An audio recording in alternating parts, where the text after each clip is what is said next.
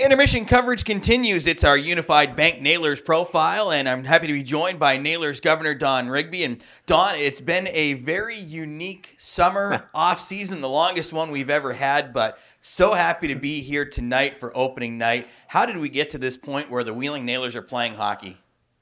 Well, what a question. Um, it was a long um, process. Uh, we've been working with uh, the city. Um, Howard Gamble from the health department and with the league uh, for months uh, working on opening. Um, it's been a, a uh, well, since last year, uh, and when we canceled, a process of uh, making sure that we could get up, running, do it safely for both our players and our fans. So um, it's been a long process. It's been making sure that all the protections are here in the arena and uh, that all the protections are in our locker room and um, uh, housing, bus, all those types of things. How excited are the players to be able to get this opportunity? How much credibility does this give Wheeling when players are looking at a place to play that this is an organization that can make things happen? You know, I've been really pleased with the folks that Mark has been able to bring in, um, quality folks, uh, not only quality uh, players on, on, the ice, but quality individuals.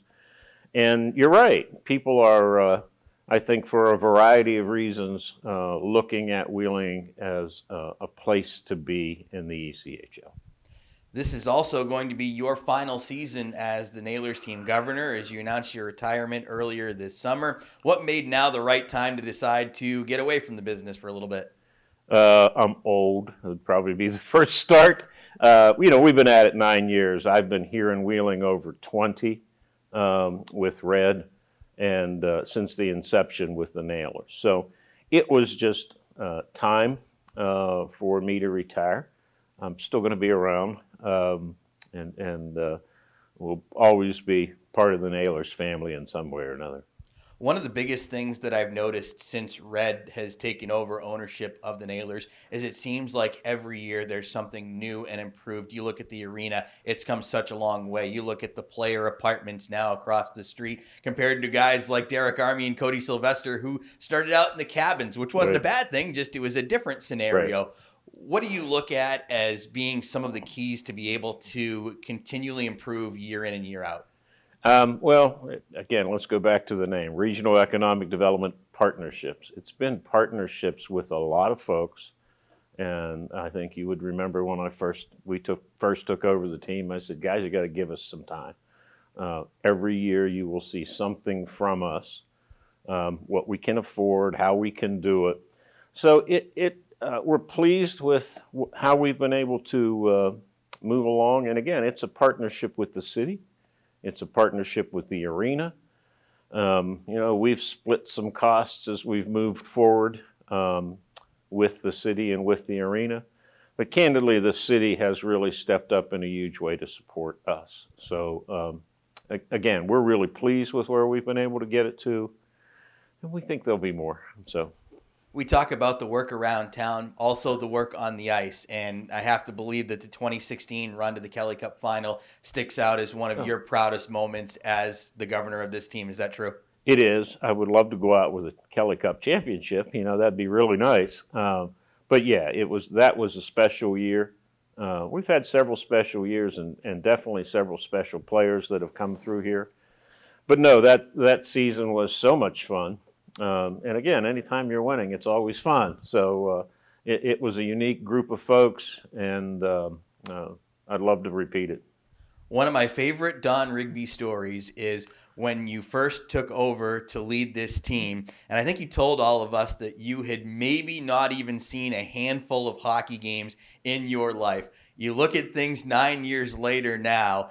How amazed are you of how you've been such a big hockey fan now after pretty much never touching the sport for the rest of your life before here. Yeah, I had been to uh, two Nailer games and six or eight of my grandkids who are in, in the Boston area and uh, play. So you're right. I went from eight to ten games to you know 45 a year. Um, so it's been a great um, learning curve for me, and it's been great to become a hockey fan. And uh, prior to our taking over and in an attempt to keep in town and make us strong, you wouldn't have seen me on you know the hockey channel and watching that and and doing uh, uh, becoming the fan that I've become.